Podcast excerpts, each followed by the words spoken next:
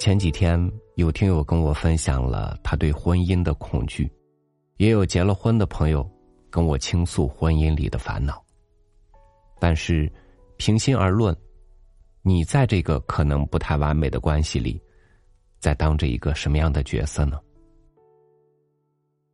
如果眼前的人再换一个，而你不变，你觉得会更幸福吗？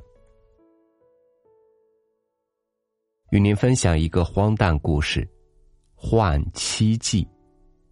作者：墨西哥小说家阿里奥拉。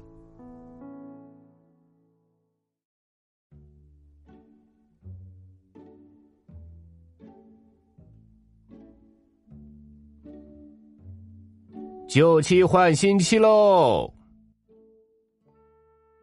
商人吆喝着，在小镇上走街串巷，来回转悠。后面跟着几辆油漆彩画的带棚马车，买卖成交迅速，明码标价，不许讨价还价。凡是打算做这笔买卖的，都能拿到质量检验证和保险单。不过，谁也不能挑挑拣拣。据商人说，这些女人都是足足二十四 K 的。个个是金黄头发，地地道道的是切尔克斯货。说金黄还不够，个个头发都和烛台一样金光闪闪。男人们一看见左邻右舍选购来的货色，立马就忙不迭的紧跟在商人屁股后边跑来跑去，许多人为此竟然落得倾家荡产。只有一个新晋才结婚的小伙子，算是做到了以货易货，没有补贴什么钱。他的妻子还是崭新的，比起那些洋货来毫不逊色，就是头发不如他们那样黄澄澄罢了。一辆华贵的马车打我的窗前走过，我躲在窗子后面瑟瑟发抖。有一个女人斜躺在几个大枕头和帷幕之间，好像一头豹子。她用熠熠发光的眼睛瞄着我，她的目光就像一大块黄玉发出的光泽。我心神摇荡，一阵冲动，差点一头撞在玻璃窗上。我满面羞惭的离开窗户，转过脸去看看索菲亚。索菲亚看上去很平静，她正在一块新台布上绣着花。对于外界的嘈杂声，她似乎无动于衷，只是专心致志的用她那灵巧的手指做针线活只有像我这样十分熟悉她的人，才能从她脸上看出一种轻微的、几乎觉察不出的苍白。在大街的尽头。商人发出最后一声惊心动魄的喊叫：“旧妻换新妻喽！”我把两只脚死死钉在地板上，用手堵住耳朵，不去听这最后一声吆喝。外面，整个小镇乱得一塌糊涂。索菲亚和我一声不吭的低头吃晚饭。真不知道说点什么是好。你怎么不拿我去换一个新的呢？最后，索菲亚一边收拾盘子，一边对我说：“我不知道应该怎样回答他。”我们两个人心里越发感到空落落的。当天晚上，我们早早就躺下了，可是谁也睡不着。我们俩沉默不语。你躲着我，我躲着你，活像两个木头人。从那一天起，我们就开始生活在一个荒芜的小岛上，周围的人们沉浸在狂热的幸福之中。小镇宛若一个装满孔雀的鸡笼，那些懒洋洋的、浪声浪气的女人们整天躺在床上。黄昏时分，他们走上街头，在落日余晖中闪着亮光，仿佛是一面面黄灿灿的绸旗。那些兴高采烈、百依百顺的丈夫，一刻也不离开他们的妻子。他们完全陶醉在甜蜜的生活中，根本无暇照料自己的活计，也不去想明天会怎么样。在街坊四邻的眼里，我成了一个大傻瓜。本来就寥寥无几的朋友也都离开了我。大家以为我是硬装作忠贞不二，给他们树个榜样。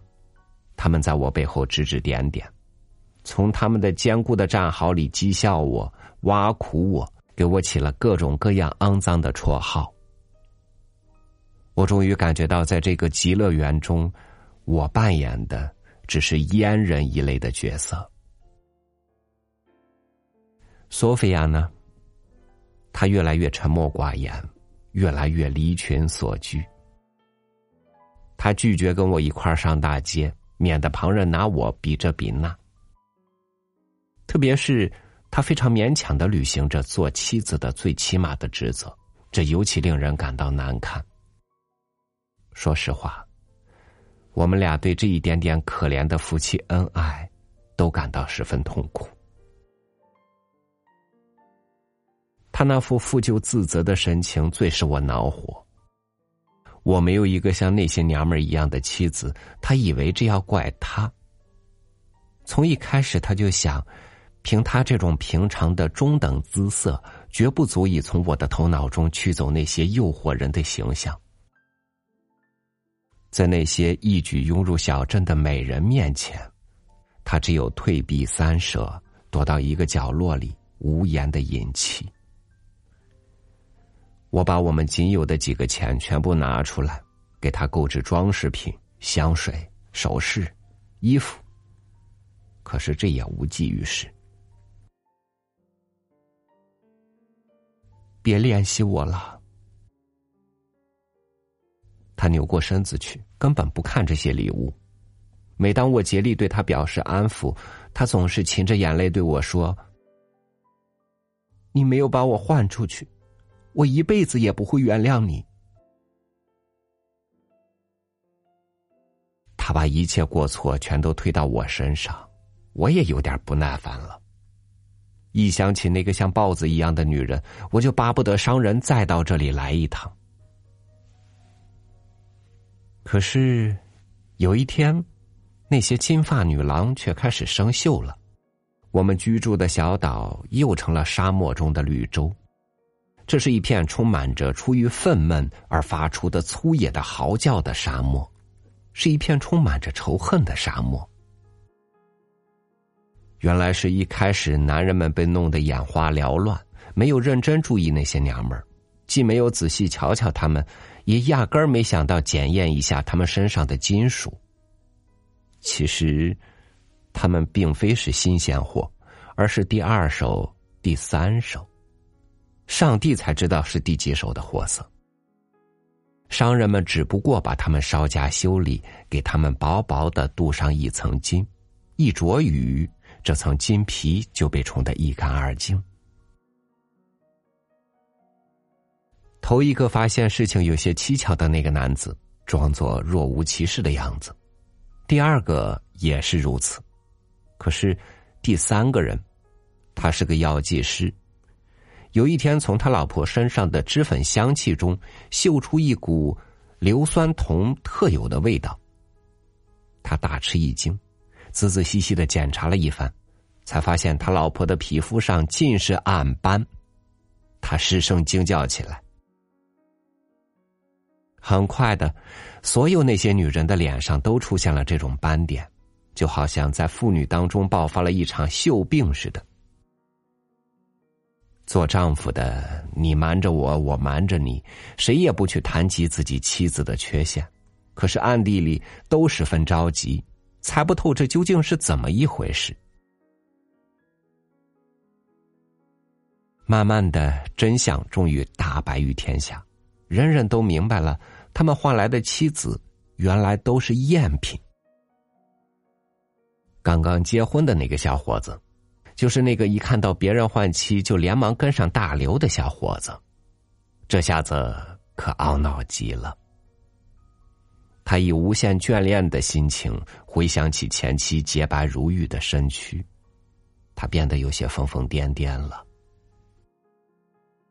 有一天，他用强酸把妻子身上仅存的那点金子全部腐蚀掉，他的妻子变成了一个丑八怪，变成了一具不折不扣的木乃伊。我和索菲亚又遭到人们的妒忌和仇视。面对着人们这种态度，我想还是小心为好。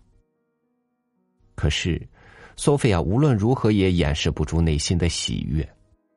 她打扮的花枝招展，走上街头，在一片哀叹声中招摇过市。对于我的行为，索菲亚一点也不赞赏。她认为我之所以和他待在一起，只是出于胆怯，并非是我根本无意拿他去换个新妻。上当受骗的丈夫们组成了一支远征军。今天，他们从小镇出发去找商人算账，那个场面真的说是相当悲壮。男人们把拳头举到空中，口口声声要报仇雪恨；妇女们身着丧服，披头散发，耷拉着脑袋，好像是患了麻风病的哭丧妇。只有那位有名的新结婚的小伙子没有去。他不去的理由听起来也很可怕。他对妻子表现出一种奇怪的温存，声称他要做一个忠实的丈夫，一直到死亡把他和他浑身漆黑的妻子分开为止。其实他妻子的这副尊容，全是他用硫酸给腐蚀的。和索菲亚在一起究竟会生活的怎么样？我也说不出。谁知道他是个精明人还是个傻瓜？很快就不再有人对他表示羡慕了。如今，我们又生活在一个名副其实的孤岛上，四下里笼罩着一片寂静。临行前，男人们发誓诅咒的说：“就是下地狱也要找到那个骗子手。”真的，在他们说这句话的时候，每个人的脸上都露出注定要下地狱的倒霉样真的，在他们说这句话的时候，每个人的脸上都露出注定要下地狱的倒霉相索菲亚其实并不那么离黑，在灯光下，她的熟睡的脸上闪着光彩，好像在梦中。一种轻微的、幸福的自豪念头浮现在他的脑海里。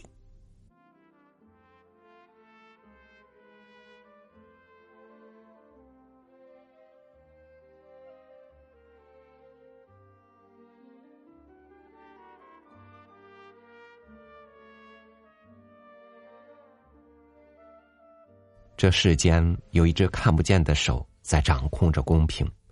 或许他有失准的时候，但是大多数时间，他给你的可能都比你应得的要多。期望人们不被眼前的磕磕绊绊遮住理智，用心底的真诚和爱去化解生活里的诸多烦扰。很多时候，需要换的、需要成长的，不是与你相对的那个人，而是自己。和大家共勉吧。好，感谢您收听我的分享，欢迎您关注微信公众号“三六五读书”，收听更多经典文章。我是超宇，祝您晚安，明天见。